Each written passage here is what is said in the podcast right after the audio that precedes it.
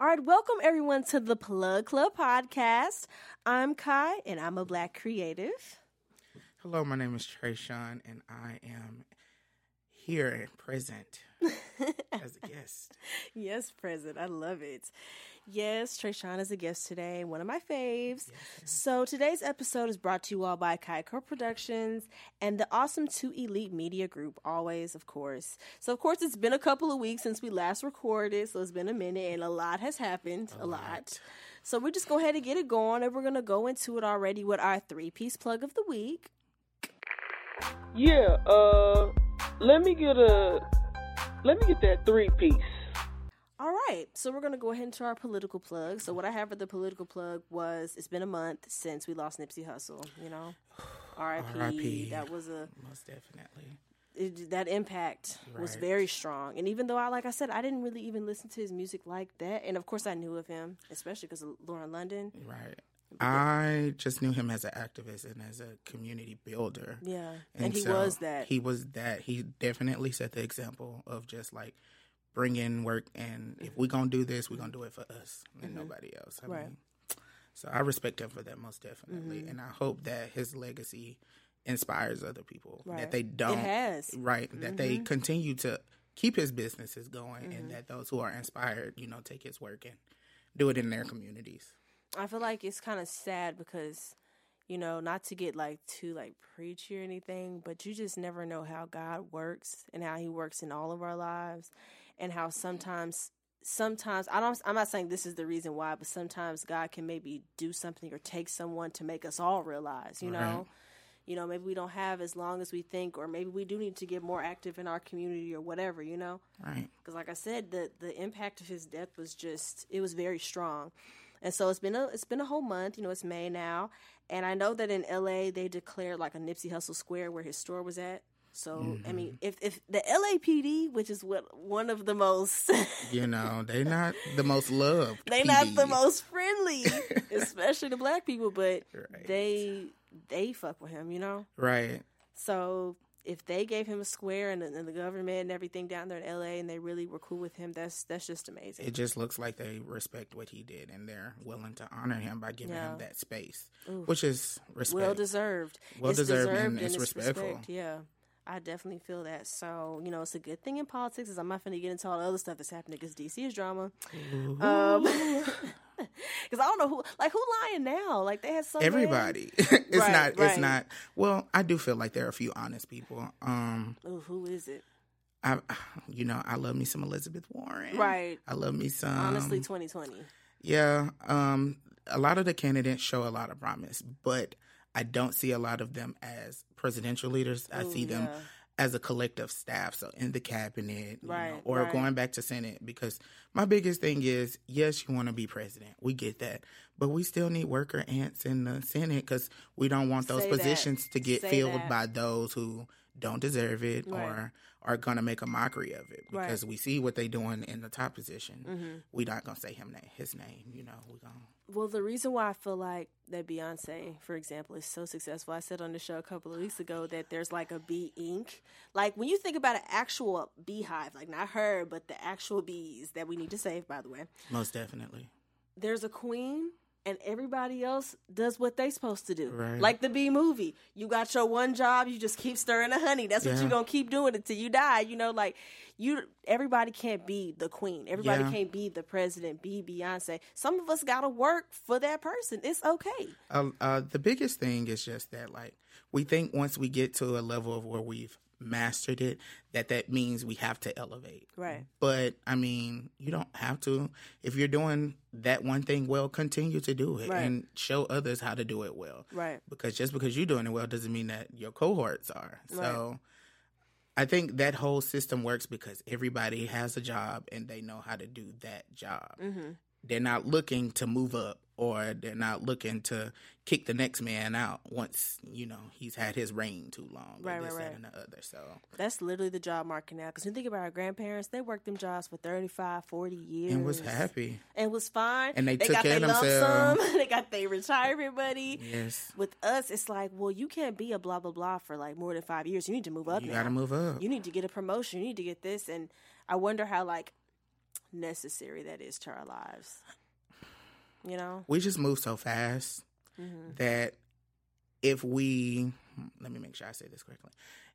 We don't like to feel like we in the same spot for too long. right? So right. we got to keep moving.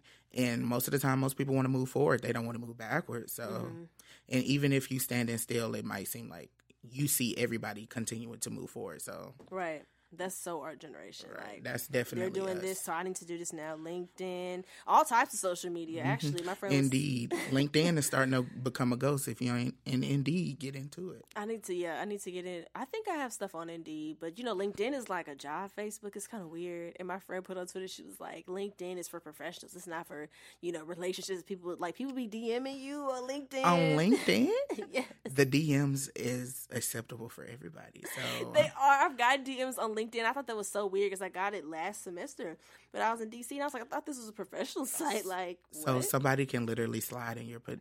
Are they sliding in professionally? they kind of are because they give you stuff to say like, "How are you?" or "Thanks for you know." I guess following me or looking at my profile or something like that. I, I think that's slightly acceptable. But when you're like, thanks, and they're like, so, what are you doing? Or, Oh. you know, how oh. old are you? Or something like that. It's like, yeah, that's how you know they was in there for a certain purpose. Yeah. Right. Got to be more careful. Okay, so let's move on to the three piece. So for the pop in, of course, for the last almost damn near month, Old Town Road. That old town, that old town road. we are just. let me just tell y'all something real quick, and I'm speaking to you, the viewers who just are not acting right. Y'all got to realize that we we are here, and Right. we can literally we can literally make any genre relevant no matter if we gonna put our little sass pizzazz and class on it right we gonna do that and we gonna make it lit and we Right. gonna make it acceptable for everybody Well, we are lit. We, We are. literally are lit. That's us. You know. that is us like the fact that y'all took it down off of the country billboards but Yeah. you want to keep billy ray cyrus name on right. it it's right. it's just like dang like he did that work not By billy ray cyrus and billy ray cyrus i applaud you because you are definitely letting them know like hey this was not me this Mm-hmm. is definitely little nas and y'all need to appreciate his art Right. which is That little boy is 19. he's 19 and he wrote a That country hip hop Trap. bop. Yeah. That's Made what it a. It's a bop. It's it a whole bop. Like this little nigga was born in the damn 99 to 2000. You know what I'm saying? He got on there and was like, I'm gonna take. I, I bet he was probably fucking around at first. I'm sure he was messing with his friends because it's so funny. I guess maybe like historically it was funny for white people to make fun of us, but it's so funny to us to make fun of white people. You know what I'm saying? He probably was doing some crazy shit. They were like, damn, this kind of sound good. Right. Right, right. You know, we white people are corny or whatever. Even just and when you think about even country in itself, country low key is like the white R and B anyway. So you know we can kill that shit. You kidding me? Right. But another thing, like, it was one of those untapped markets that was just Mm-hmm. like not dominated by black people. So like for a long time, Right. It's white people was just like, "Woo, we gonna ice skate through here, Right, and we this gonna is take us. a, this is us. It's There's no darkness. There's no black. And then one black young individual was like, "Ooh, let me get a piece," right. and it was like, "No, yeah. no." Yeah. They, they tried to take it from him, and it, it was still number one before they were like, "Now let's take this away from him." So he Right. already had it at number one by himself. By Then he said, "Okay, let me go get one of my one of my allies. Let me go get one of my people to come on this." Because we grew up watching Billy Ray Cyrus on Hannah did. Montana. We knew what it was. and he's only ever had one hit in his life, which was the achy breaky heart shit back in Don't the nineties. break my heart. Right. My achy breaky. He said, "I'm gonna get on here with this black boy and turn this shit up." Definitely did. I think they're having like another remix because I know I seen the picture with the extra horse, like and the I'm here horses. for it. And when it was a red horse, and somebody was like, "Did you get Reba?" Now, if they get Reba, I'm definitely gonna be here for that. First of all, Texas' Reba was like own. right. Te- Reba is like mother. yeah, that's a show we She's definitely mother. all watched. Okay, mm-hmm. I'm a survivor. Right. Take me back, I wanna. I can't even imagine what she would sound like singing "Old Town Road." She gonna set it on fire. I know that much. I bet she gonna sing the shit about you. You right? She gonna sing the shit out. I'm like, I just, I'm just thinking about it. Like he, like I said, by himself, he already made this so big, and then he's bringing more white people in. Because what you're talking about was uh, in Nashville when they had that sign that just said Billy Ray Cyrus or whatever, um, and he had to hold up another sign which was like, "It wasn't just me. Are y'all white people crazy?" You know, like. And the crazy part is, uh, his name is Lil Nas X, which I don't really understand that shit. Like, Me neither. that's your name. I, when he when it was like Lil Nas X, I was shit. like, I was like, "Wh- what is this? Right, right. wh- Not only what, but who is Who this? is this?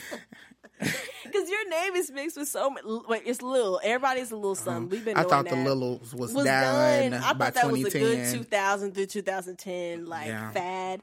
Then he had Nas, which I was like, there's already a rapper named Nas. There you definitely didn't have to do that. And then the X is weird, so whatever.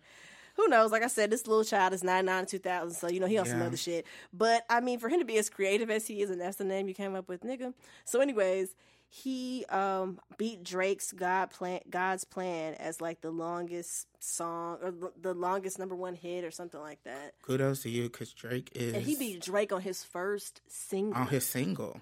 That's yeah. Like you said, black people, we are here. We can literally We are here.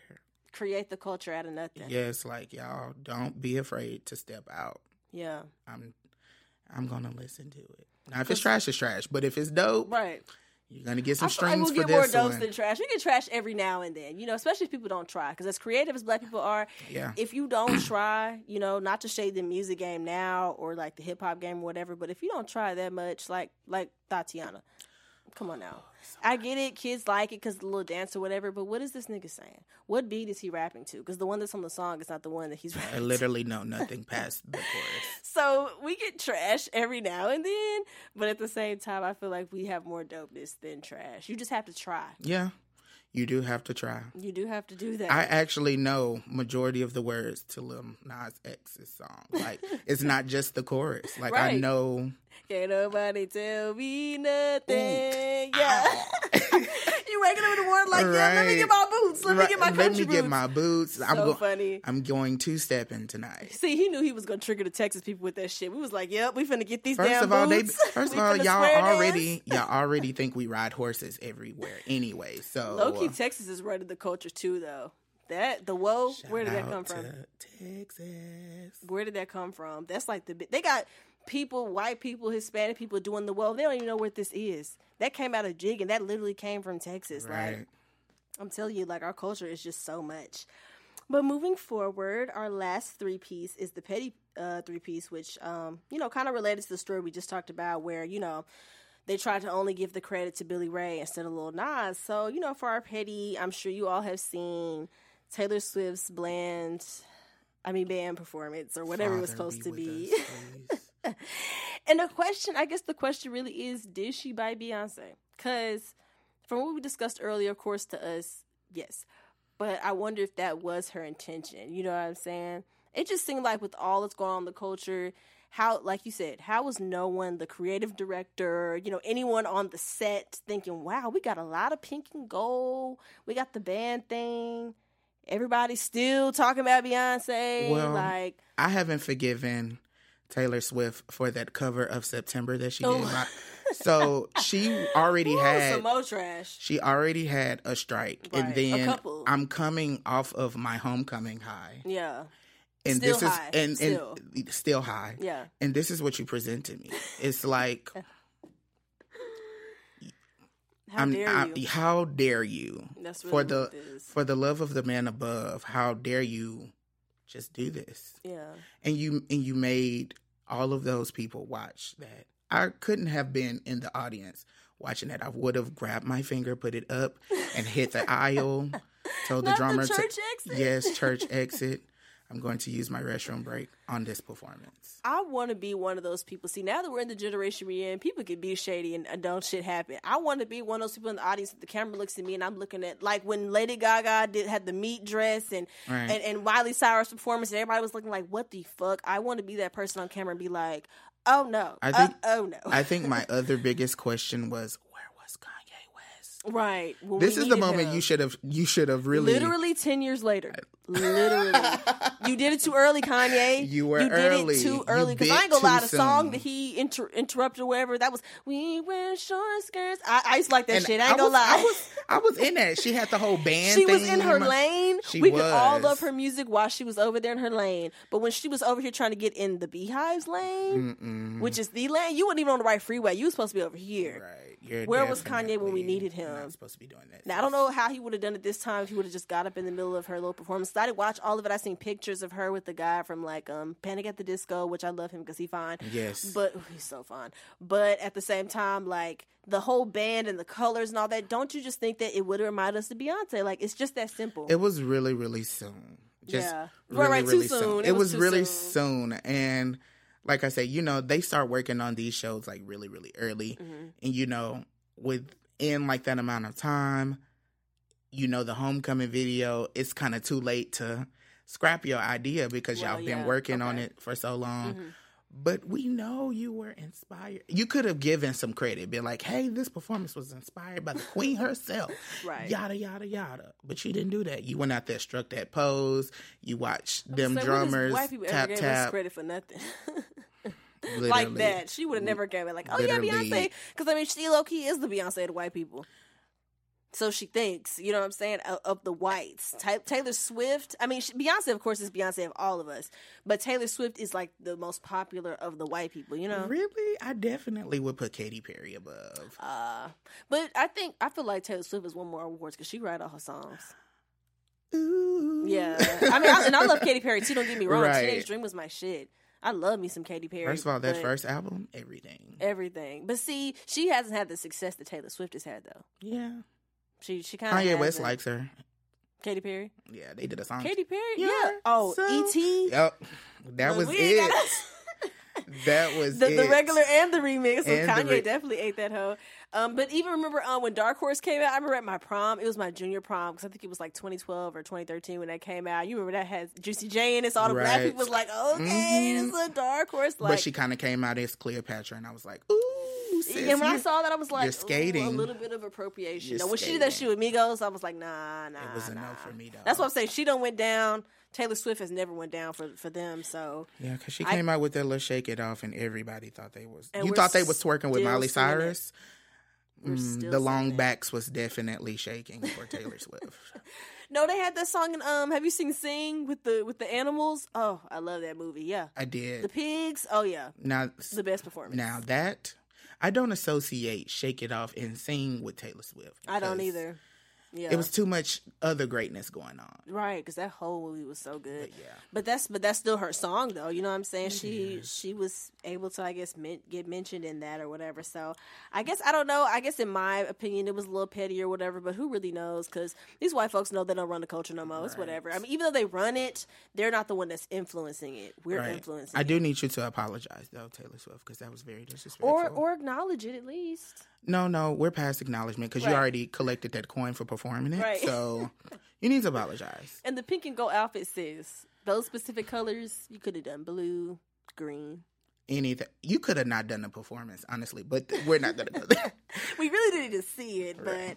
but um, I guess go, we can go ahead on to our topic, which is Black creatives and how important they are in in our culture. Because at this point, the culture is us. It just is. I mean, shit, since the '90s, and I feel like that's where it started. Right. Well, actually, no, like you said, it started in the '80s with the Cosby Show. We have to go back We have to go back. and maybe even further than that, we had good times. And I feel like in the seventies, once this whole, you know, the sixties was so dramatic, all the you know civil rights, blah blah blah. In the seventies, they did want to start putting black people on TV. So of course they had good times in Sanford and Son, but you know they weren't. They were like the poorer black people. They were the struggling ones. They told that story. They did tell that story, which was which was needed because it was happening, Yeah.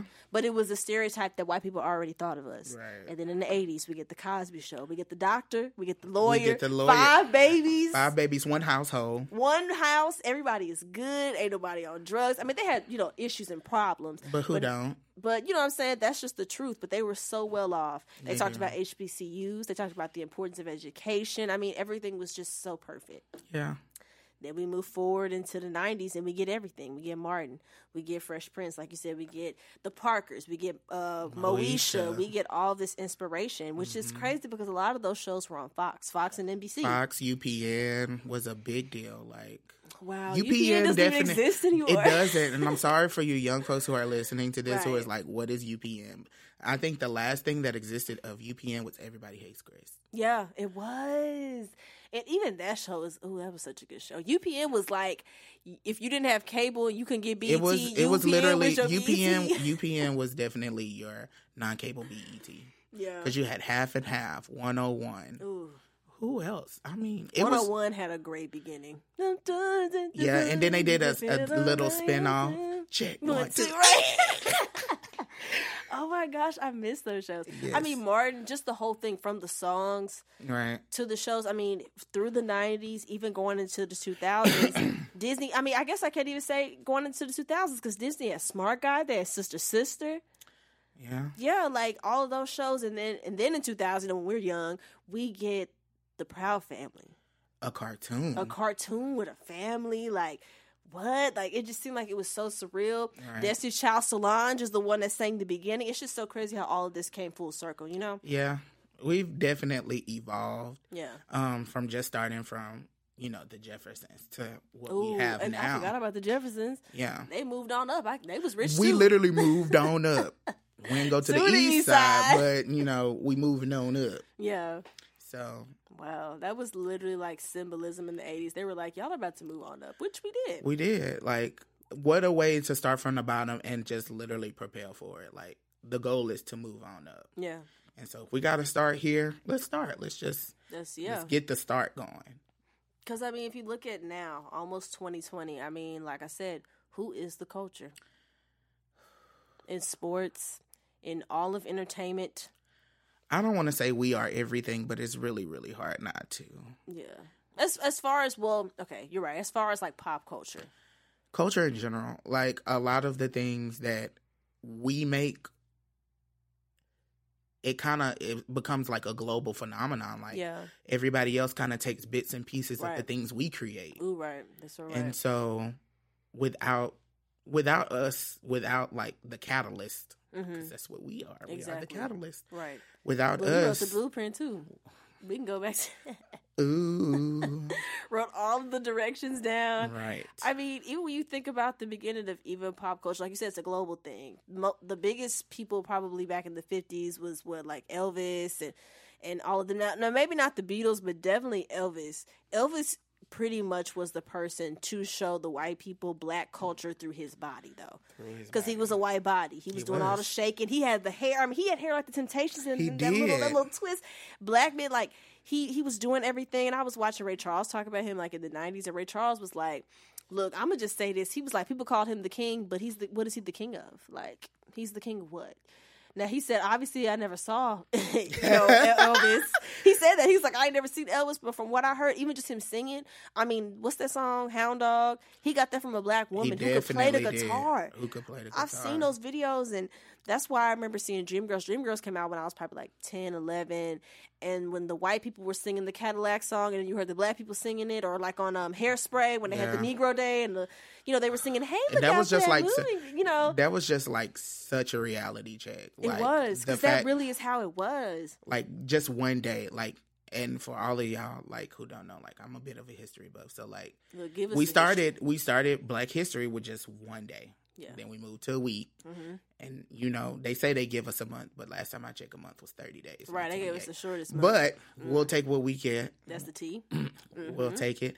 But like even on like broadcast, like Mhm. it started out with a day and like Negro Day with like that's that's all you can give us. Yeah. And the radio station that only blacks listen to and all of this other stuff. So it's just been like a always upgoing battle with just Mhm. like Mhm. a fight for presence. It's Right. like y'all know we here. Like why y'all just Exactly. And the crazy part is our fight for presence has been so hard because they know that our presence is here. Right. They know that our presence is more dominant in some ways. All we had to do was step on the scene. Everybody was like, damn, who was that? Oh my God. Everybody looking at us. Everybody want to be like us. You know what I'm saying? I'm not saying that other cultures don't have theirs as well, like, you know, Hispanics and Asians and all these other people that are in America. I just think that the mainstream, that's why, I mean, shit, Michael Jackson was the king of pop, which pop is a genre, but what is pop? Pop is just the popular music, top 10. Drake is on there all the time, Rihanna, Beyonce. I mean, and just think back in the 70s and 80s, they gave those pop black artists the soul you know, an R and B Grammys and those awards. They didn't win for pop back then because yeah. they didn't see black. They weren't winning pop. like artist of the year and definitely stuff like. Oh, that. Oh yeah, definitely. was it until Michael came on the scene with Thriller? He said, "You motherfuckers are gonna listen okay. to this shit. Okay, you gonna beat it. You gonna listen to Thriller. You gonna learn this choreo. You gonna listen right.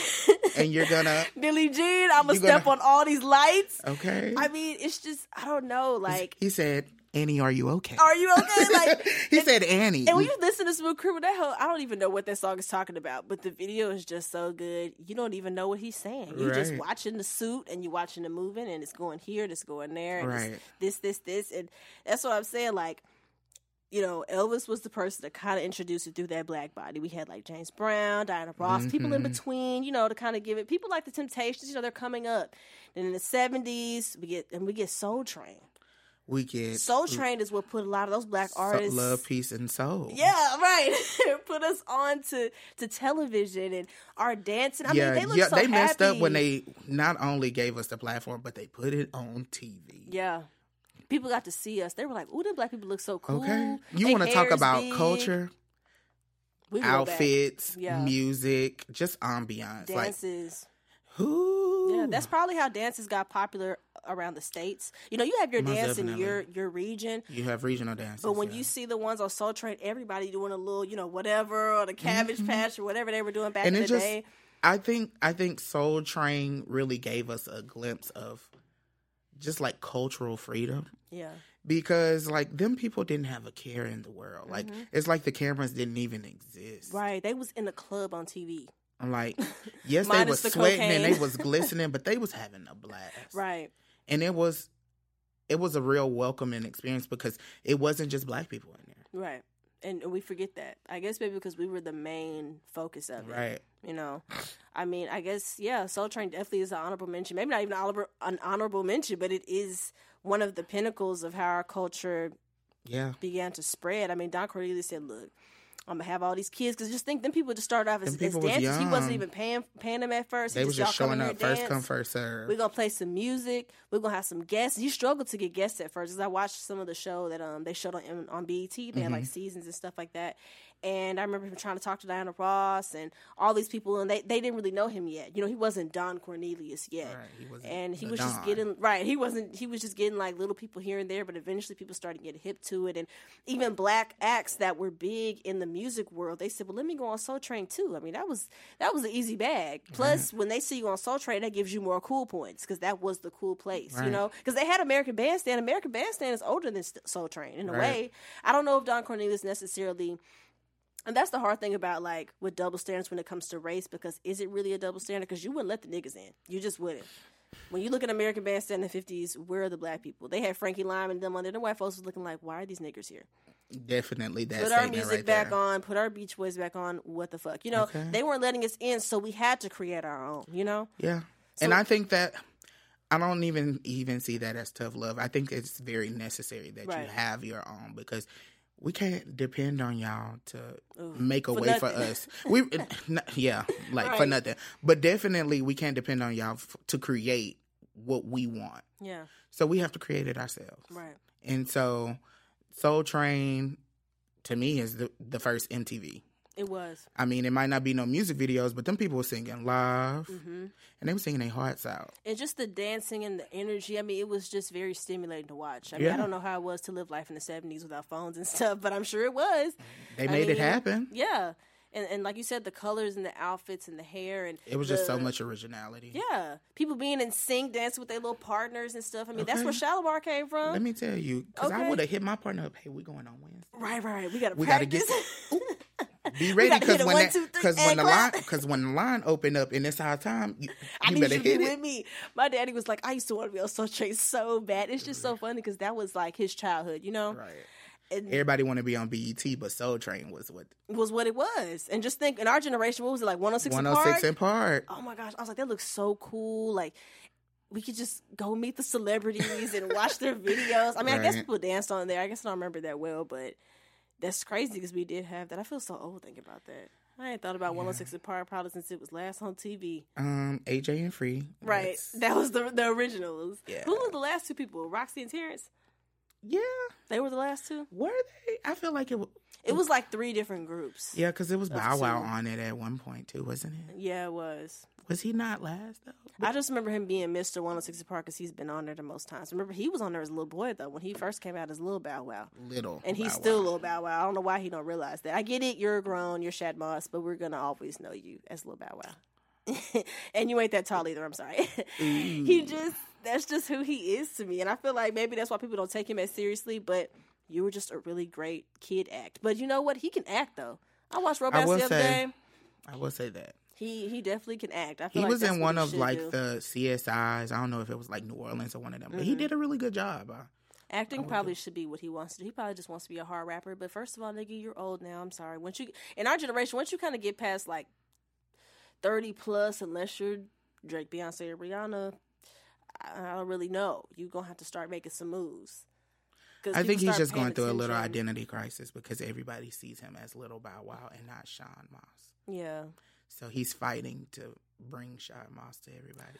Well, I mean, Who yeah. wants to see that? We want Bow Wow, Right. and I think that's his biggest issue. he he said on the radio or on some interview he was like um you know because they were like why aren't you on the 2000s you know when b2k had their little 2000s tour or whatever they were like well why wouldn't bow Wow be on there he was like well that's more for b2k which he was giving credit to them as you know as a boy band or whatever but he was like i feel like if i was on there i would be the headliner which i don't know if he would be wrong about that because i remember way more bow wow songs than b2k so oh. I don't know if, if he would be wrong about that. He might be the headliner. I feel like it was a little assholish, but you know, if I feel like it would have been a good thing for him because I mean, just think when you think Yeah. about Bow Wow, you think about 2002. But I also don't think he could have performed any of the stuff that we know as classics. He was little when he was did. I know. I don't know if I could see him up there doing bounce with me, bounce as Right. a, as a thirty year old.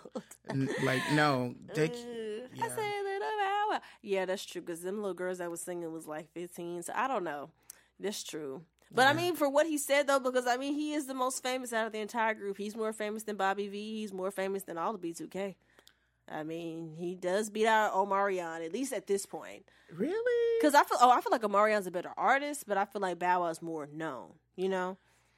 Because when it comes to stuff like that, I think they they most likely just. I think they're really, really close. I, I'm not gonna say which one is more popular, but they're really, really close. True, because I, I mean, I guess Omarion and Bow Wow are famous to black people mostly, because they definitely did make it too mainstream. But uh, I mean, Icebox, Icebox will always be a classics, right? It'll always have you just like, I gotta breathe in and I gotta breathe out with my chest. And uh, what was that movie? They was in the little dance movie. Uh, you got served. You got served. I ain't never gonna Do it for Lil that Saint. Right, right, right. I can't. I can't forget that. So you're right. Maybe Omarion might be more popular. I don't know. I guess we have to ask a white person. Because just think. I mean, when you even go back to when we knew Beyonce and Destiny's Child, white folks wouldn't mess with Beyonce like that. and I appreciate it. Because when you watched Homecoming, who'd you see singing all the old songs? Not the white folks. All the black girls would sing. They was. They didn't even know me, myself, and I. And that's that's a whole bop. First of all, that's a whole mood. Love, It's not a bop. That's a mood. Right. If you don't know Dangerously in Love, don't talk to me about being a Beyonce fan because I'm not going to listen. I don't care how many go back- concerts you've been to. Let's go back to Speechless because that whole album with the crystals. No, not Crazy in Love. I'm talking about the rest of the album. the rest of the album. If you don't know those, you can't come to me. If you don't Beyonce fan. Know Capricorn, Aquarius, Pisces, Because she's a Virgo, right? right? If you're not a survivor. If you can't pay my bills Right, right. My bills, bills, and bills. and bills, because that's real life if right you now. can't provide for me, okay. I even remember um, it was this episode of the Proud Family where Steve, uh, she, Penny had gotten this credit card and it was the voice of Steve Harvey because it had his mouth on it and his mustache. mustache, I do recall. And she was in there shopping, and they played Destiny's Child, um, Independent Woman. You know, she was, Mm-hmm. um, Mavi, up. She was in there shopping. I was like, that, that's how you know the culture was there. had- They included a Destiny's Child song. They included a Dr. Dre song in there one time. Like, just using that, like, it's so sad Disney doesn't have that anymore. I don't know what my kids I think. I think Disney didn't know the type of jewel they had with Proud Family. exactly They really kind of slipped on it and kind of gave us like because they could have gave him more seasons. They could have. definitely. All of the episodes are on YouTube, by the way. They are. Yes. Look, and I don't understand why the streaming services haven't put them on. Netflix can get an easy back with that. Because we'll, cause we're already paying more so we could watch Homecoming. So Yeah. since we're paying extra, put some more black shit on there. If y'all take off Friends, we would watch a whole much more like black stuff. Yeah, I mean, I guess because Friends, people love Friends so much, which I don't know. I guess I watched some episodes of Friends, but like, it's literally the white living single. It's a no for me, dog. Right, like Rachel and Ross in a break. I'm like, what happened? Like, I don't know because I know they paid like millions for that. They to keep it on, and I was just like, it. who is watching this? white people, probably black people too. They say it's a good show. Yeah, I think I, I think good show is I think it's like the whole Arby's thing about like we don't know who's keeping it open, but Right, right, somebody is. doing it. So somebody watching this shit. That's Somebody so watching funny. Well, just you know, talking about black culture and how it's how it's shaped the mainstream culture, especially of American culture. Because just think, America is the mainstream of the world. Right. Everybody looks to us for everything, and it's so crazy because we're getting so we've we've been getting embarrassed probably, but we're just getting so embarrassed right now because America just has so many issues. But I think America's biggest issue is is the denial. The denial. You want to deny. You want to act like you're just this great. And and, and I'm not gonna front like I don't want to live nowhere else because I'm fine with living in the USA, of course. You know, just I, am very real hard to be privileged. yeah, like as as privileged as we kind of are compared to a lot of countries, especially third world countries and stuff in the world. I know I have it better than a lot of people, but they do make it hard to live here, even if you're you know Hispanic or or Muslim or a, a white woman. I guess you know they have it hard sometimes, but it's too many negative categories for a person to be in for white to just be like the good standing. Like the the white straight Right. specifically. right. It's like they're the only ones that are just hundred percent okay. They can go shoot the people up. They can go steal all the money from Wall Street. They can lie in the government. But but who's Yikes. going? but who's going to jail? But the rest of us, like you said, there's too many negatives. Well, Mm, you're black, so you're aggressive, or And it's it's just it's just too many categories that we fit That in they- into yeah. multiple bubbles that just add additional strikes to us. And it's Ooh, just yes. like, Say dang, that. Say I that. can't I can't win for losing. Like right. Nothing is working for my benefit, but they seem to be working for yours. Exactly, and that's why I feel like our our influence as far as our creativity is why it's just like I guess it's it's, it's important for us to try to to try to I don't know, like you know how music musicians get their masters and stuff and get their ownership because it's like the real power. I think that's why it's important for us to kind of maybe even have our own like maybe eventually we get a streaming service or something like that, or maybe Netflix. Subscribe Netflix to title. Or, or you know what I'm saying, Jay Z. Like we have to start investing into our own stuff Yeah. because everybody else is black. everybody else is getting money off of us. So why aren't we getting money off of us? you Yeah, know? and I think we're slowly but surely getting there. Right. It's just that, like, when you start at a disadvantage, you have to work your way up to 0 and then start to Mm-hmm. Ooh, propel. yes. A lot of people think that, oh, okay, I'm just gonna pick myself up and I'm already at zero. No, No, we're you gotta work your that. you gotta work your way to zero to the starting line because you're back, and then you have to begin to work. like what we said about the boots. You The know, after slavery, what boots? Yeah, Pull yourself up by your own bootstraps. That's what people say here in America.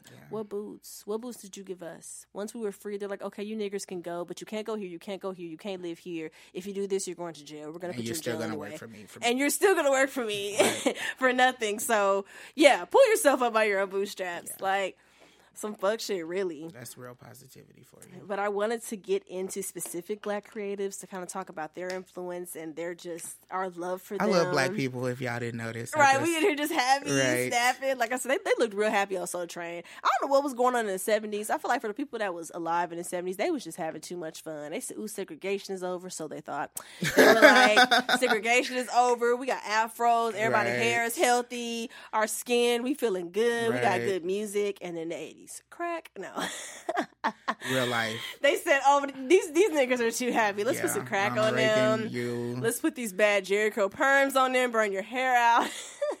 it's just like, oh, y'all was having too much fun. Y'all having too much fun. We need to make sure. But you know what? Hip hop came out of that. yeah, So we have to we have to and As it's much and as it's, it's try. crazy. It's crazy that out of oppression, right. black people really form like some of the Out greatest jo- struggle. out of struggle we really come out and like show how really blessed and highly favored we really are Ooh, to like yeah, all of those again. and like eh, like other people they they might have that you know they might show that too but it's just something else about this melanin Well, get you know, into pressure, it y'all Pressure make like, diamonds.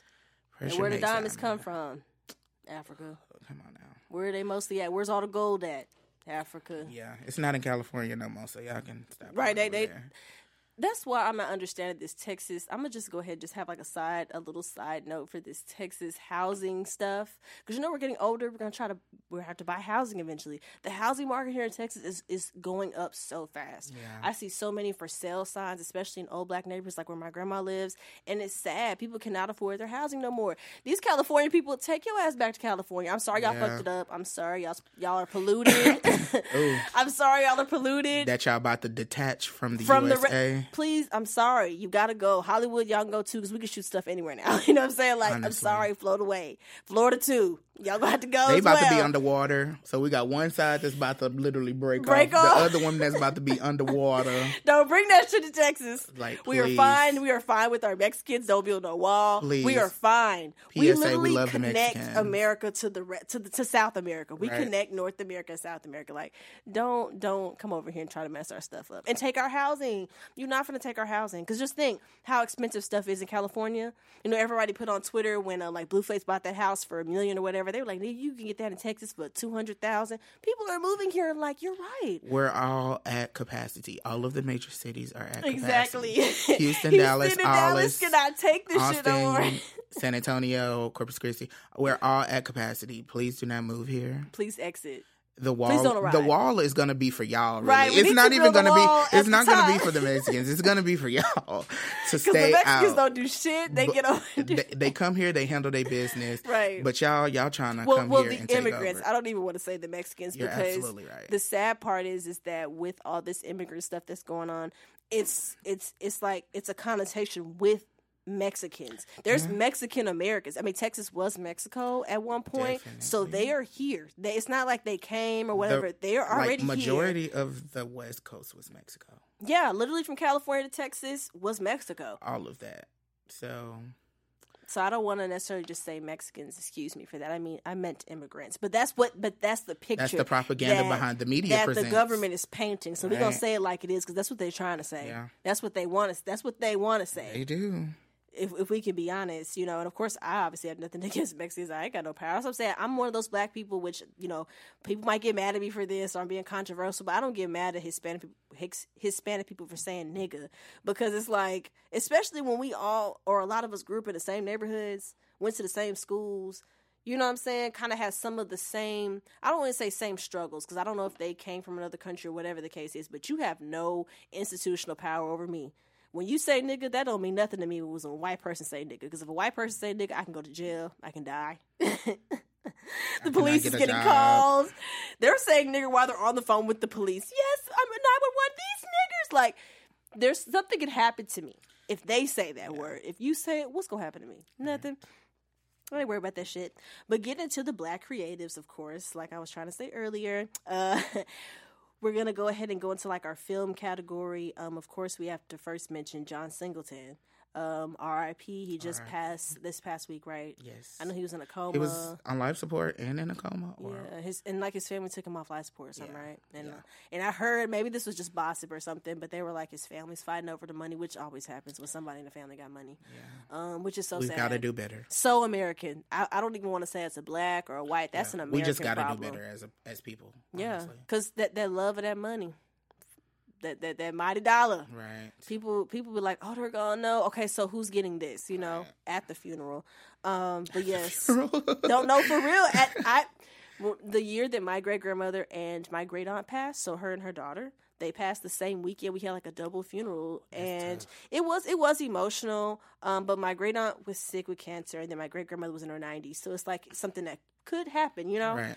And so, like, my family was handling pretty handling it pretty well, but the rest of the family who wasn't around, who wasn't taking care of my great granny, who wasn't taking care of my great aunt barely, they want to get to the funeral and be like, so who's getting all their stuff? You know, you want to cry for thirty minutes and get all in the grass and in the mud and be dramatic. You know, black people, oh Lord, I wish I could have went wetter. You know what I'm saying? Being dramatic, and then once you get over that, you're like, okay, dust yourself off. So who's getting the money? No. I've seen it, so I definitely believe his family is doing that shit. Um, well, I don't want to say I, I believe that. I just feel It's like a it reality. could, it could, yeah, it could happen because I don't know what his family's going through because I'm sure they're sad they lost him. Um, but you know, he directed Boys in the Hood. He also did uh, he did higher learning, which I did not know he did higher learning. And higher learning, low key, is like a what's it called, like foreshadowing. You know how in higher learning that white boy shot all them kids up at that school, and just think that was the '90s. Columbine didn't happen till '99 to '99, and then I think that's when the Matrix came out or something. And then from then on, it's been school shootings every year, multiple multiple. And he was the first person to kind of put that on film like that, Yeah. you know? Y'all let a black man tell y'all the future, and y'all still ignored it. But okay. I mean, in higher learning, it wasn't even just the, the, the school shooting because that was about racism. Because the boy that shot everybody, shot everybody up was a skinhead. And remember, I think somebody one of one of the white girls who had like a black roommate. I think this boy like tried to rape her or something like that. And and so, the, so she told her, and and then she told her black friends, and they pulled him on the white boy. and Was like, you ain't gonna never disrespect her.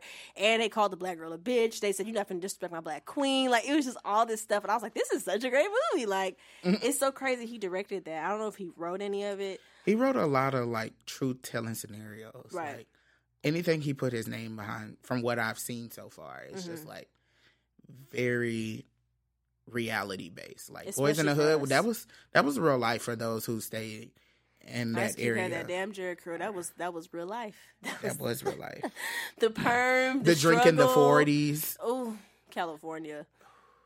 Yeah, they lived a hard life over They there. they did. He he told real stories. Yeah, and and that's what we want, especially is the is the Yes, story. and it's and it's those black creatives like him who are creating platforms where we get to tell our narratives. It's Right. not so much we're not people. letting the white people tell our stories. We're we're gonna tell them because y'all have done a bad job because mm-hmm. y'all are literally erasing us from history right now. either they want to erase us and create a whole new one, or they feel like they can somewhat. It's like they kind of sugarcoat what we go through. They put this this white sugar over it and make it seem like well, it's bad, but it's not that bad because this No, is it's not white sugar. are. It's powdered sugar. Ooh, it's probably cocaine.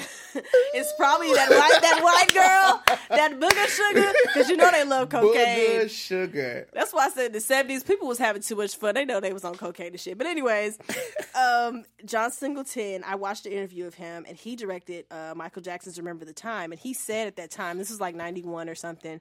He was like, "This is the biggest thing I've ever worked on."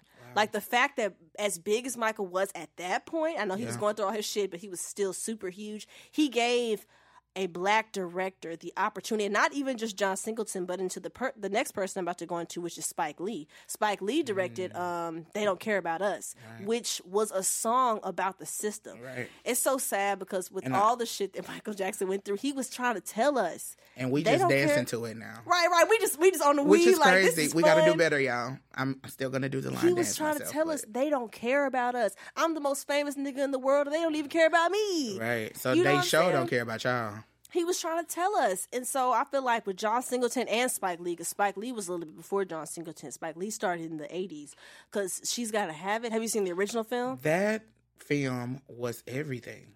I love that Nola Darling as compared to the one that's on Netflix right now. Yeah. I think Um, the one that's on Netflix right now, she's just fine.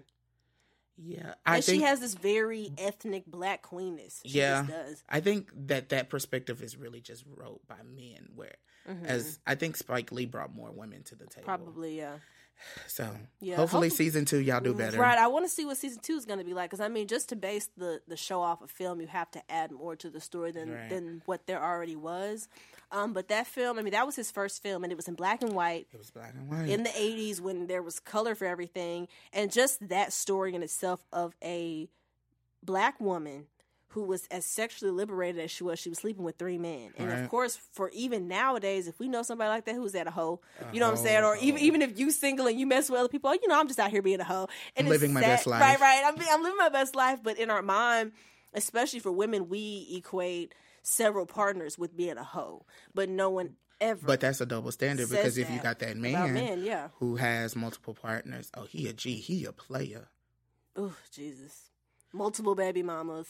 Oh, we're not gonna go there. Right, right. gonna we go just there. call that a virus. No, I'm just playing. Woo. Um, but he had. She's got to have it. He had. Um, what's the college movie? That was the first time I ever saw anything with That's the one with Tisha Campbell in it Uh, and all yeah, of that. Um. Oh, what's? Oh my God! I know the name of this movie. Why do I want to say First Class? That is not the name of that damn movie. This is so embarrassing. Um. Right, right. Get on Google, click, Right. click, click, tap, tap, tap.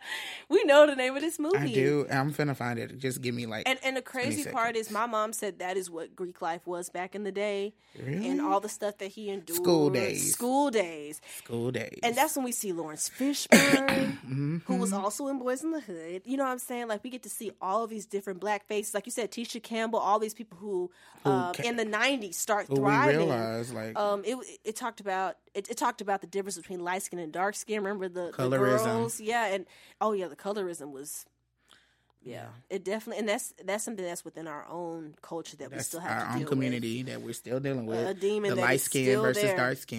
with. And I Black wonder- people and in all shades are planted that. beautiful, by the way.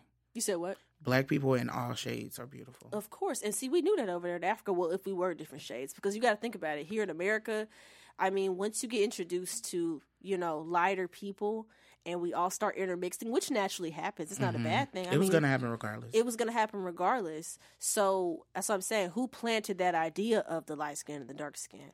Jim Crow. You know what I'm saying? They planted that idea long ago. right? Because they was putting us against each other when we was on the plantation. Right. The light skins in the house, dark skins outside, Yep. And and we've forever hated each other since then. well, the sad part is, is I always say this that African Americans, we we do have to kind of we we are Americans, so we also have some of that denial, some of that foolishness that all Americans have because we're we're privileged. We are. I think that African Americans have to realize that in a way that unfortunately, especially about now, we are somewhat an extension of the white people here because they did bring us they they taught us english and all these things and we of course we we create our own thing because we still have african blood which is Right. probably the strongest honestly It is. we we we we can outrun you well we can try you know what i'm saying we we can do all these No, things we, we outrun you. Yeah, out sing, out dance. Let's go there. Um, we got golf, we got tennis, we got them all. But I think that because we are Americans, and I mean, just think of slavery. I mean, by the time the slavery was over, there were about a million mulatto babies. So we have some of us. I mean, especially if you do maybe come out super light, you probably got some mass in you. I probably got some mass in me. You know yeah. it's it's unfortunate to think of it that way, but it's the truth. And I mean, I guess it doesn't really matter though, because even when you see a mixed child, I mean, in They're America, black. you're black. They're black. No matter if you got a white mama or a white daddy, if you got that little chocolate in you, I mean, it's gonna show no matter what, It's gonna show in that hair or in that skin. and they're still gonna treat you that way. So I guess you know, it's it's interesting to to see that even mixed people. They kind of have identity issues because they feel like they share both because they actually do, but Mhm. in society they really don't. In society, they might get more privileges than people that are darker than them, but they still are seen as a black person. They're still put in the black category. They're just, oh, they're these blacks, you know. They're white people don't see them as, oh, they're half us, you know. So to bring a question up about that, do you think there should be like, of course, a black creative to tell that story? Because Yeah, I think I think that's really an untapped market right there. Oh, like, Oh, yeah. so if y'all creative and you got something on the brain, I mean, you're it's a lot of mixed idea. people now, so somebody could do it. Because even Mariah Carey said, when I was younger, I didn't know who I was because I look like a little black girl, but I'm running around with my white mama. And you know, Obama, you know, my white family. Right. Yeah, and I, I think that different. I think that hurts a little bit more when you are mixed and you come from like a broken family. Yeah, So like you're a black boy but with a white mom, or Yeah. you're a black girl with a white dad, hmm and you stay with them. Like you, you're definitely gonna go through. It's it's a identity whole half of your identity you don't even know, and it's actually the stronger half. If we could be honest, it's the bigger half. It's the more present half. Uh, yeah, that story definitely should be told. I'm, I'm sure it will be one day. I mean, just watching Drake get to the level that he gets to, which isn't surprising because even Obama became president. I mean, they wasn't gonna let a fool nigga be president. Come on now, they they wouldn't let Tyrone be president. Not Tyrone. they weren't gonna let him do it. They they just weren't. Um, anyone that's probably our colors, we, we probably wouldn't. They probably wouldn't have made it. Um, if we could be honest. So maybe we do need them to kind of break down those barriers for us. Yeah, Uh, I think it know. starts with. I think it starts with seeing it on a screen. Yeah. So like, tell the story, write the page, all of that. Like, Yeah. But I mean, even books are becoming more Mhm. accessible to people. Mhm. I know we don't like to read, but We I mean, we Ugh. do. But like audiobooks, Yeah. I mean, we can't just be, you know, Zane fans and Sister Souljah fans. Right. Ooh, that. not Zane. you went there with I did, yeah. Who gave me a damn Zane- book? I said, wait, what is this? We had a Zane book in our high school, and it was the worst thing that could possibly ever happen. I don't even think that the school actually like had it in its registry. I think somebody just put it on the shelf, and it was in the over library? in the library. They did this shit on purpose. I see my first day book in college. My friend let me have one. And it's just so funny that they still have readable porn. Like, we have the internet. What do you need to read it for? Well, some people's imagination is very. I guess it takes them there. I guess it takes them to another She was place. very, very vivid with her words. yeah, she was. Super So I, vivid. a- as so as a visual person, like I was like in the room like a fly on the wall. Right. That was Am. I hearing? Am I seeing I- what she's I'm, saying? I'm seeing it because Well, my I guess we can give her credits, Yeah, credits too, because Zane books are to- super popular. I heard about them before I ever saw. it's a saw one, chronicle, so Yeah. like it's a multiple. and they're they're in And Target then and, it was like else. a movie made. So we see books becoming film Mm-hmm. by black creators. So they made a mo- they made like like a porno or like a real. no, movie? no, it was like. Oh. It was, Wait a I was like, oh, is this in the ebony section? Like, like, wait, what? Wow, they made a movie from a Zane book. they made a movie from the Zane book. Wow, I need to. Well, You remember, like she had this husband and she cheated with like this other oh, artist, oh, what's? and she threw herself in front of the car. Oh wait, instead of in front of the car. Wait, wait, wait. Who are you talking about? Yeah, like she was like a sex addict. Oh, Temptation? No, not No, no. Temptation. What's the other one? I know which one you're talking about. 'cause Yeah. she was in one of the Madea movies. Yeah, she What was. is the that actually? Uh, was it adult? It wasn't adulterers. That was a movie on Netflix. Nah, that movie was That took took many turns. Definitely. What is the name of that movie? I know it's also that was based off a Zane book. Mm-hmm. I know which movie, you're t- but it basically was just like Temptation. She cheated her husband. Addicted. Addicted. She cheated because I remember just how the movie opened, and you like she had sex with her husband, but she was like, "Well, this isn't enough." she was like, "Let's go, round five. But see, that's how you know lust can overtake you. Even if you married, if that lust gets you, what's gonna stop you from doing what you're doing? Ooh, so a mess. we we see that books can become film. So hey, hmm what's a good book that would be a good film? Well, you know, the hate you give became a film. The Hate You Give, Precious was a book. Ooh, What you doing? What you doing? What you doing? and and the movie was enough. Now, That was an emotional. Roller coaster. Yeah. That movie, I mean, and it's just Shout like you, you were sad, right? Shout out to the Mo'Nique, okay, Mo'Nique. the only who came in doing Moesha, then the Parker. She got her own show. She did. Got Then she the had a late night. Then Yeah, she had a radio. She did have a late night. She is. Yeah. Yeah. Round of applause I, to her. right. I feel like I can't. I feel like with what she said and when she was coming out about all this stuff about Oprah and him, I can't say she lying. I can't with all with the with the amount of work you have. Now you never know about show business because these people are performers, so they know how to trick us. But I feel like with all of what she was saying, and I watch her um her live with her and her husband sometimes. Like there's no way she could have been lying. Yeah. I wish how we could have banded. now? I wish we could have banded together and maybe like not supported Netflix because of it. We sh- we still struggling with that with Unity. Yeah. Yeah. We we we definitely I with definitely Unity. struggled with it. I have my Netflix. Okay, and been having it. and I don't think I'm gonna cancel it. Like, I love you because I love though. HBO too. I mean, fuck HBO. Like I said for that Leaving Neverland shit, but I'm watching Game of Thrones every week. So, I'm watching it. and and when Insecure returns, definitely watching that I'm too. watching So, I can't give it up all the way. Like I said, I could say fuck you, but I'm gonna Right. still watch your shit. So does it really mean anything? Right. like I mean, Nike, and then it- it I'm doesn't still help buy that- it, but I'm gonna Right. burn it. Like. It doesn't help that like we're all sharing the same Netflix password anyway. So Right. Well, maybe we're not all paying, so maybe that is good. At least we're all watching the content partially for free. Look, let me stop before they find my stuff and cancel before they it. go up on the price again, we already are paying for Homecoming. We did, So which was worth it. It's fine. was It definitely shout was. to you, Bay. Right. It was worth it. It was. I mean, she and the, and the crazy part is that's how you know how smart Beyonce and the Carters because I don't even want to say it's just Beyonce because I know Oh, Jay Z yeah. back It's there. a whole dynasty. A she whole- said, "I have three kids now. Yep. It's not just Blue Ivy who has expensive habits. It's Sir and Rumi.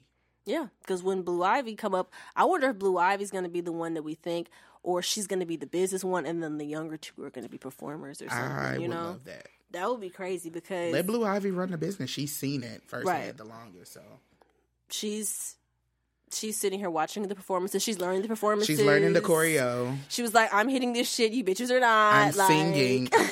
and she did you hear her voice at the end of that?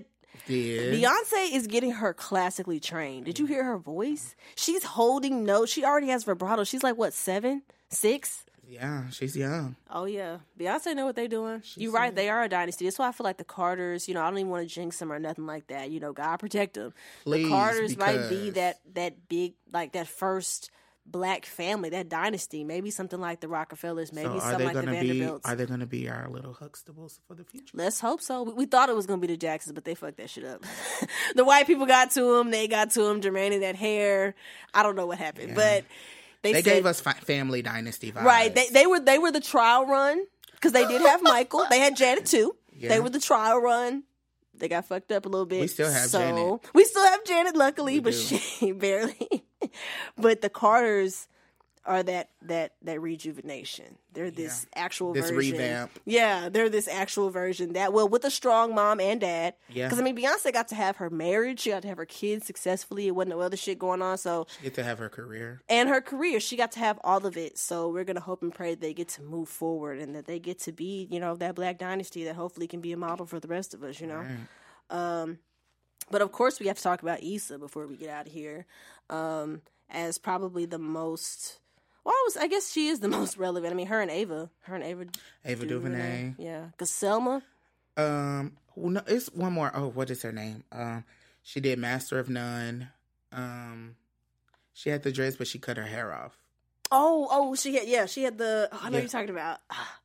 Gosh, These are like these are the people that are really like just paving the way Yeah, for just like black hitters. creativity. the women, The they coming in. they are Even um Regina King, seven seconds.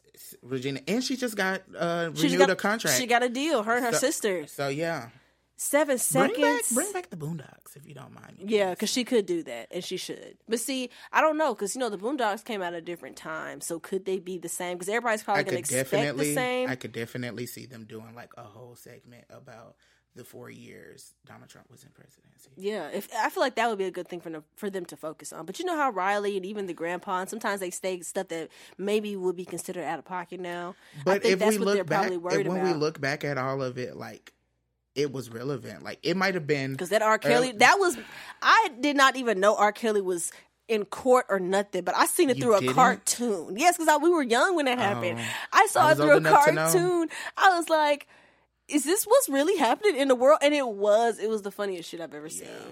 R. Kelly up there dancing, everybody outside the courthouse. They told so many true stories, like between the R. Kelly story, Usher, that was Usher, funny. um, Katt Williams, Yeah, ooh. Snoop Dogg. Yes. Like it was, they were definitely ahead of its time. oh yeah, So Regina King, if you hear this, I don't know if you ever will, but sis, right. I need you to come back with it. I don't know how you're gonna do, but you're gonna do it. and I need you playing both roles. I don't need no new person. She gonna do both. Ain't no I way she you- couldn't. She's the you to be originals. We will be able to tell. Like, no, we this is would, and we're gonna be like, sis. Mm-mm, Well, when cut you just said Katt Williams, that reminded me of Childish Gambino. D- Danny Glover, Childish Gambino, whatever his name is, that nigga is creative as fuck. he is, He is so talented. He I've can watched act, that. What was that? Guava Island. with with Rihanna, and that's an old song from a year ago, the summertime song. Really? That came out last year. Yes, he he released like a EP or something with like two songs on it. It was that song, and it was another summertime song that he made, and he had a whole music. He's a comedian, video. too. And he's a comedian, like he's really. He's not even a triple threat. Like he's just. everything. He's everything. And That's that's, often. Mm-hmm. how we all are. Like we can definitely touch multiple markets. Right. Music, film, And he can TV. dance. He can dance. He's good at everything. He's controversial too, You which know, I appreciate. you know, when I was thinking about us talking about who can dance and who could sing, um, you know, Bruno Mars. Everybody kind of has this conversation about Bruno Mars because I don't think he's like black, like actually like black, but, but he's mixed with a whole bunch of shit and he's literally racially ambiguous. So it kind of doesn't matter because he looks black. Even in Please Me, have you seen the video with him and Cardi B? He looks Hispanic. He had he had the little the little cholo uh uh mustache. His hair is done. Like it's weird. He could be anything. When you're racially ambiguous, you can do anything. Right. I ain't gonna lie, he a bad motherfucker too.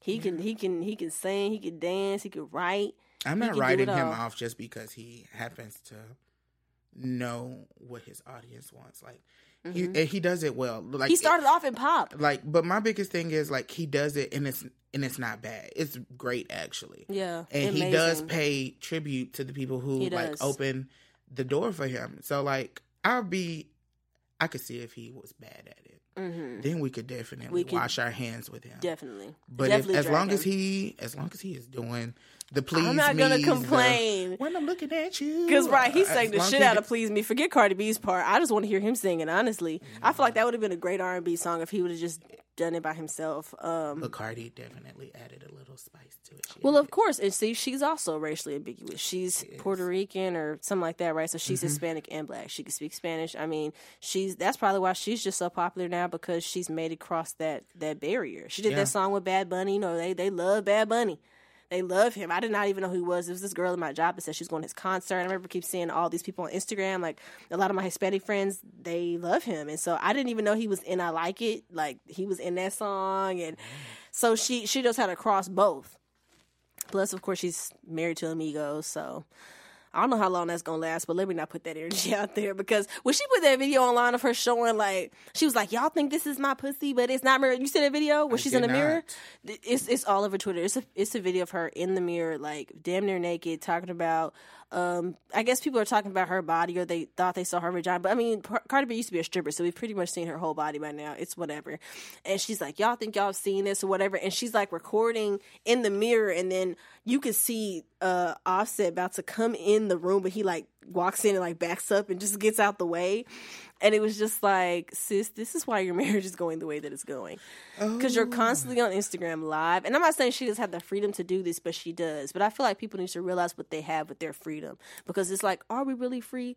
Because everything has a consequence, you know? Mm. If you're going to put your whole body on the internet, like Kim K, for example, she don't give a fuck, so it really doesn't matter. But if you're going to put your whole body out there, whatever, but you also want to be seen as this, you know, holier than thou, you just can't do it that way. Right. Beyonce's the only person, even then, she's not slutty with it. But Beyonce, we've seen a lot of Beyonce's body over the years. She's just done it, I guess, in a classy way. classier way.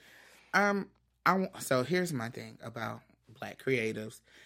I I feel like certain ones get to experience what life is like to truly be free. Yeah. And what I mean by that A is they get few. to say they get to say what they want and do what they want. I mean, they get the heat for it, but it it doesn't really It doesn't affect, affect them. them, right. And and mainly it's Kanye West. Ooh, Kanye. I, I feel like Jaden Smith is my person. When I see like Black Freedom, I really feel like Jaden The Smith. Smith, Willow, they can go anywhere. they can do Jaden. Jada, Will, like they have this this experience of Black freedom that most of us don't have We ain't never gonna see that. or aspire to. Mhm. Um, so that's something that I like think about a lot. Is like these Black creatives, you know, they've done their time, they've done the work. yeah, yeah. they've done their time, they've done the work, or they have the legacy of somebody who's done that, Mm-hmm. and so they get to live. Quincy Jones is like like- that. I watched Quincy Jones the- is like I watched his documentary um two weeks ago, and I didn't realize like Quincy Jones is old. First of all, he's like eighty something, but He's the last one. You get to tell your story. he's when you're the last one. literally. But he could tell a lot of people's story from like the forties till now. He worked with um I think Frank Sinatra. See, that's how he Mm-hmm. got on because he was working with Frank Sinatra. Frank Sinatra, of course, is a big white singer. You know, we all got to come in- the door some way. Yeah, You in the forties, that's that was your that's that in. was the way in and he said that frank sinatra was actually a really good friend of his and you know back then i mean lena horne and all those people that were really popular as as popular as they were they couldn't harry Bel- belafonte and them they couldn't be in the white hotel Right. you had to walk them through the kitchen you can't stay here he said if you're not gonna let my band stay here because um Quincy Jones was like the leader of his band or whatever. he was a like, yeah, he was like, if they're not gonna let them stay here, then I'm not staying here either, you know. So he got in that way. But Quincy Jones has, I mean, he went through Frank Sinatra up through like. I think he wrote um "It's My Party, I Can Cry If I Want." He wrote a bunch of white pop hits. He went all the way up. He worked from uh he didn't really work for Motown, but of course he worked with a lot of their artists and stuff like that. Of course, Michael and Thriller and Bad and all of that. I mean, the '90s he put on hip hop artists. Tevin Campbell, he found Tevin Campbell. Like it was just so crazy how much how much talent like he got to experience like over the be around, years like- and he is that black creative he's a composer he has written for movies Right. he did the entire soundtrack for the wiz i think i'm sure with other and movies that was my. now, that's how you know black people out- was creative When, right now, don't get me wrong. The Wizard of Oz Mm-hmm. was nice, but the Wiz, I just. Oh my I mean, gosh. it's it was just so much, so much melanin, yeah just so much melanin. so much coolness. Yeah, she didn't even have red shoes. She had on silver shoes. Because red silver looks great on Of course brown it did. skin. I mean, it was the '70s, so like, just think, it looked like a disco ball on her feet. Honestly, And she was tap tap tapping on that everybody's character. I mean, uh, that's funny again. Like even with Michael being the scarecrow, just think he was like 18 then. This is before he was big. Like he was the little scarecrow with an afro. Then you get the the the Tin Man, and they in there doing all this stuff. And he and doing then- the robot. Right, right, right. Doing the robot because you know that's where it came from. then the lion. I mean, even the you know this thing with the poppies. You know, in the Wizard of Oz, it's actual flowers, so they go to sleep. It's like poison or something. Cause my mom loved the Wizard of Oz when I was younger, and then of course I loved the Wiz. The poppies were like. I don't know if they was like prostitutes or strippers, but you know they were like women. They had the big old clear heels on. I was like, "Is this a kids movie?" Like, It definitely wasn't. but it but it was like symbolism because it was kind of symbolizing like an actual um, I guess at that time like a modern Wizard of Oz. It was the seventies. It was like kind of like New York a little bit. Right. So I mean, what would be poison? What would not poison, but what would be like this kind of something to draw you in? You know. Right. I guess sparkles and lust and clear heels. I don't know. like those things would draw you in, I guess. I mean, but even the witch and and the flying monkeys, and monkeys. everybody dancing and and, the birds, turning up. the birds and- with the scarecrow, like yeah. Oh yeah. The, that, they were like people, but they were birds. they like, were birds. Yeah. It was it was really cool. Even what's the the Yellow Brick Road and I mean, it was just a great story. Even when we have our version of stuff, I feel like they know it's going to be cooler. You know? honestly, because I not every still time, live. but I majority of the still time. live for the Black Cinderella. Yeah. Oh, Whitney. Whitney Yes. was the godmother. Impossible. Impossible. she said, "Are you up here with me? Are you up here with me?" Okay. Ooh, R.I.P. Whitney Houston is the greatest voice there will ever be in this world. We will never hear a voice like that again. Never. Now I mean, Mariah, she's up there too, and Ariana is is. doing a great job copying Mariah. That bitch can sing. I will give her that. I love listening to her at the gym. I give Ariana Grande she her does props. have a good amount but no one will ever replace Whitney. Whitney Houston actually one of the first videos I saw of her from like from her earlier years before she got famous. She sang "Home" from The Wiz. See how that stuff just come full circle. Wi- the The wiz is really like She tore that the Wiz up. and the Color Purple are really like Ooh, a great basis for like black creative well Mm-hmm. black creative singers. If you want to have like a classic song in your back pocket, you can sing something from the Wiz Mm-hmm. and from the Color Purple. Definitely, We're like some Billie Holiday shit. You can go back to that Donny Hathaway, anything. because obviously black people have dominated music for years. We know that. we Oh, we know we got that culture in the bag. Hip hop is music, the culture. now music is definitely music is just us. ours. We know that. I'm definitely in a wave where I'm like seeing more black artists Mm-hmm. come out and they're doing they're you know they're doing Different genres. different genres People of could do art. rock, obviously Lil Nas X or whatever his name is, country. Country. We could do it all. Um, I, I like what Janelle Monae is doing now because she's been she's been all over. When she first came out with that little with her little suit on and the Yeah. tightrope, and she could act too, and she a cover girl. Like Yeah. It's just like there isn't just one talent. Maybe with us, we could Shout do out multiple. to Janelle Monae with the black queer love. Love Ooh yes, and those pants. Yes. and uh, I just yeah, she's she's and she's very much Prince inspired. And see, Prince is another one we're definitely not gonna forget. Oh, and see, Prince is Prince also had a whole film. yeah, a couple of films. He had he had Pur- Purple Rain, and then he had like I think one is called Under the Cherry Moon, and like some other films. My mom is like a huge Prince fan. Wow. But see, Prince is also one of those stories. Him and like Mariah Carey, who have like those those identity because their moms are white and their dads are black, you know. Mm. Right. But they came into this market, and see, Prince came in with rock.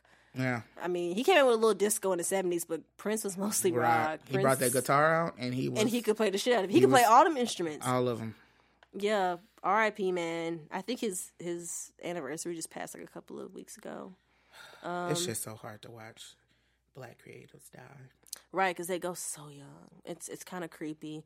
Um, but maybe that's just the way it is. You know, we're here to make our mark, and then we gone on, go, go on home. Because at the end of the day, as much as people like you know come after people and take them out, God is the one who ultimately ultimately decides that they go out or not. Right. So white people might think, and I don't want to keep saying white people like they're just all the evil ones, but I mean the system instead Yeah. of white people. If the system try to take us out, if they think that they're taking us out, really, God is like, no, it's me. I'll let you think it's you, but it's really me. Because We are not the majority, so when we refer to white people, it's because they're the majority. I mean, yeah, and when I say that, I really mean the system, obviously. Yeah. Um, but I do want to, of course, mention. Oh, before we talk about Issa, because of course that's like Bay. Um, I wanted to mention Ramy. I think his last name is Yo Youssef, or, or, I don't remember his last name, but he has the show on Netflix I was telling you about. He's the one that's uh, Muslim, oh, yeah. and he talks about the Muslim. I, I want to say I know saying Muslim sounds weird in America, but you know how we say Muslim? That's not how they say it. They literally say Muslim. Like that's how they okay. say it. So I want to like be appropriate if it sounds weird. Okay. Um, but but his show is is really good. It's on Hulu. It's just kind of it's it's like a I mean, it really is a show talking about the Muslim Americans. What's the name of it again? It's called Ramy. It's Ramy. just his name. Uh, I think he's a comedian. Um, but they gave him a show on Hulu, and he's Egyptian. So he's Muslim. He looks Middle Eastern because that's what we think about when we think about uh, Muslim people. But he's Egyptian, so he talks about like, yeah, I mean, I look like this, but he also has curly hair. So some white people think he's Jewish, you know you know, and he's like, well, really, I'm Egyptian. And he had this episode talking about 9 11 when he was a kid, and people thought he was a terrorist because obviously right. he's you know, quote unquote, one of them or those are his people. And mm-hmm. he's like, if anything, like, no, you know, I'm not Arab. Like, I'm actually like African because I'm Egyptian, but right. I look like the Arabs. And it's just like all these things. But that story, even though I, I, I want to count him in this category because technically he is a black creative as well. Mm-hmm. You know, even though I don't know what he would, I guess because in other places, you know, America, they gave us those race categories black, white, whatever but yeah. we don't really talk about ethnicities. We don't talk right. about you know because Africa is, is a race. continent, not a country. So he right. is Egyptian, just like we're American. We're not North American. We're American. You know, right. or, or, that's like me saying, "Oh, well, I'm Texan," you know, or whatever. Like he's Egyptian, so I wanted to mention him because I've been watching his show and I just finished it. It's it's amazing. So I really would want people to watch that okay. because that's a story that Rami everybody. Yeah, I mean, and and there are a lot. I mean, like you were talking about Farrakhan earlier. Farrakhan is of the Nation of Islam, right? Yes, and and Malcolm X, one of our you know top black social justice yeah advocates. figures, yeah. And so that's also another story because not every black person is Christian or atheist. Right. You know, we do have a lot of black people that are Muslims. So I just wanted to, you know, talk about that because that story is being told and it's being told. It's it's really funny. The show is so funny. Yeah. Um, but Issa, Issa Rae came into the game. Um, on Awkward Black Girl on YouTube. On YouTube. I watched Awkward Black Girl probably right before I heard about Insecure, which was so funny. I watched it maybe like right before I went to college. And you could tell, even though this is gonna be sound so mean because I want to work for Issa. I love her so much. You could tell that she didn't have all her production stuff, but the content was still very funny. Yeah. You could tell, oh, they must have just you know recorded it this or whatever. Maybe because I, I was RTV major, I don't know. But I watched it and I was like, but it was so funny. The the the writing was good and her character, who she is, like when you think about our stereotype of a black woman, she's strong, you know, she might be a little aggressive, ain't nobody playing with her. She's very confident. Mm-hmm. She's this bad bitch when she walks into a room, cute, da da da, but you never think about the awkward black girl that's not maybe so cool. It might right. be a little weird and maybe a little socially awkward and She definitely shed light on the people we know about, but doesn't get as much limelight as right. everybody else. Right. And so, like, I completely love Awkward Black Girl.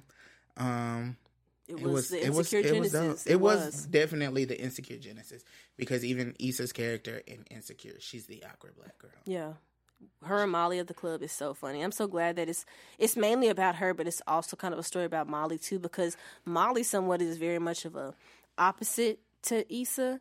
You know, Issa's like kind of the awkward one, but when it, when the show first starts off, you know, she has a boyfriend. She has this great relationship. Well, not really great, but you know, she has a boyfriend and things seem like they're kind of okay, but everything else in her life is kind of, you know, she doesn't really like her job. She doesn't really like where she lives. Also, her boyfriend doesn't really do shit, you know. Yeah. And then you got Molly, who's super successful. She lives on this, you know, in this beautiful apartment. She got all this money. She got all these clothes, but all she wants is a relationship, right. like what Issa has with Lawrence, or at least what she had at the time, you know and I like how they show those two different perspectives, and then then being best friends and how the story develops, and you know her messing with Dro and Issa, you know I guess hoeing for it and going for it when yeah, she said that shit. It, go for I it, said go. that is a whole anthem. If it you, was. if you are just ready to just be like, you know what, I'm not trying to be no relationship, but I'm trying to have fun. Ho for it, ho for it, go for it, go for it. I'm gonna do that shit. I'm gonna do it. And the rapping, and even just that, like her rapping in the show, that again shows her creativity. It's just like it oozes out. Shout out to Issa Rae because I have become a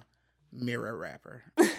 I definitely self encourage. confidence, yeah. I self encourage now, and it's all because of you. Even if I know my rapping is bad, but who cares? I'm the only one who hears it.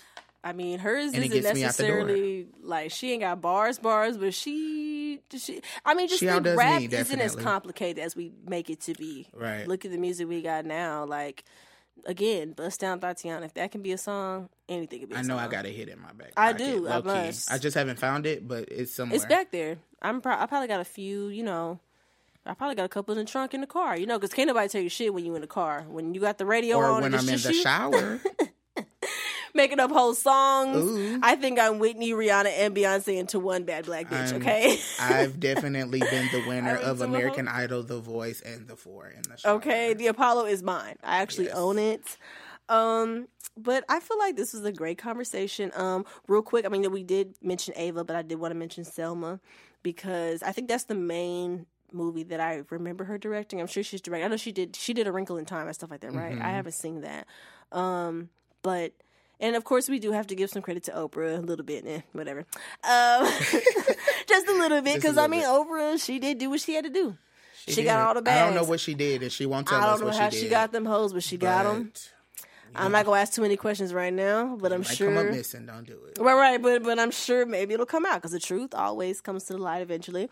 Um, but Ava, when Selma first came out, because Selma really was a story about Selma. I mean, it was it was kind of about obviously Dr. King and stuff, but it wasn't really like a bio story about him. It was about the voting rights, that whole issue. The the I think it was Bloody Sunday when they were on the on the Mm-hmm. On the Edmund bridge. Pettus Bridge. I mean, when I went to go see that, I went to the Hood movies, um, Cinema 14, shout out uh, Lancaster. the ghetto, no, I'm just playing. Uh, I went to that movie theater and I saw it, and it was so funny because it was young and older people in there, so like people's grandparents, of course, who were actually there uh, when it was happening. They were young, of course, um, but my dad said he was a little kid, and he said he remembers watching that on TV. That was like the one of the first times that white people were able to see the police abusing them for doing nothing. All they did was protest. Did nobody throw shit? Did nobody start fighting? Y'all got horses, dogs, threw pepper spray, beating people, and they saw that on TV. They white people had never seen that before. You know, they only kind of knew what they knew, and they probably. I feel like they had never seen it to that magnitude, all that violence. I you think know, it, I don't. I just think they didn't see it. Wasn't expecting it to be on the five o'clock news. okay, they right, Um, right, and for the ones because that they were care, definitely seeing it go on, but Because remember it to be after on prime that- time TV, right. that's that's when like, oh, we really got a problem. But see, that's when activist activism kind of um expanded because remember after that, after everybody got whooped and shit, that's, that's, that's sad to say. I'm sorry, I'm sorry, I didn't mean disrespectful, but after they, you know, they got whooped. That's when um like the white priests and stuff. Remember because they p- killed that one white priest in They the did. in the movie, um, or I guess in real life, obviously. Um, that's when people started to come down and help them, and people of all you know genders, all races came down to Selma to help them, which is kind of like it's sad. I feel like maybe as unified as Black people maybe could be, unfortunately, because especially at that time in America, we're always going to need some Assistance. white allyship or assistance to help us because they kind of are the ones to break into that world. Right. You know, if if if enough white people say, think- "Hey, this isn't fair for the blacks," I mean, we I think might the, get something. the biggest thing that you have to realize is because like it's it's our world, but it, we we live in kind of their world. Yeah, so they have to kind of see themselves, right? like the Ooh, pain that they flick, inflict on themselves, Right. or like someone who looks like them to realize like oh my goodness maybe this isn't right, Right. because they they was happy for 400 years beating us like we was rag dolls Right. and toys and joys and all of that Mm-hmm. um but you know when you hurting somebody who look like you Mm-hmm.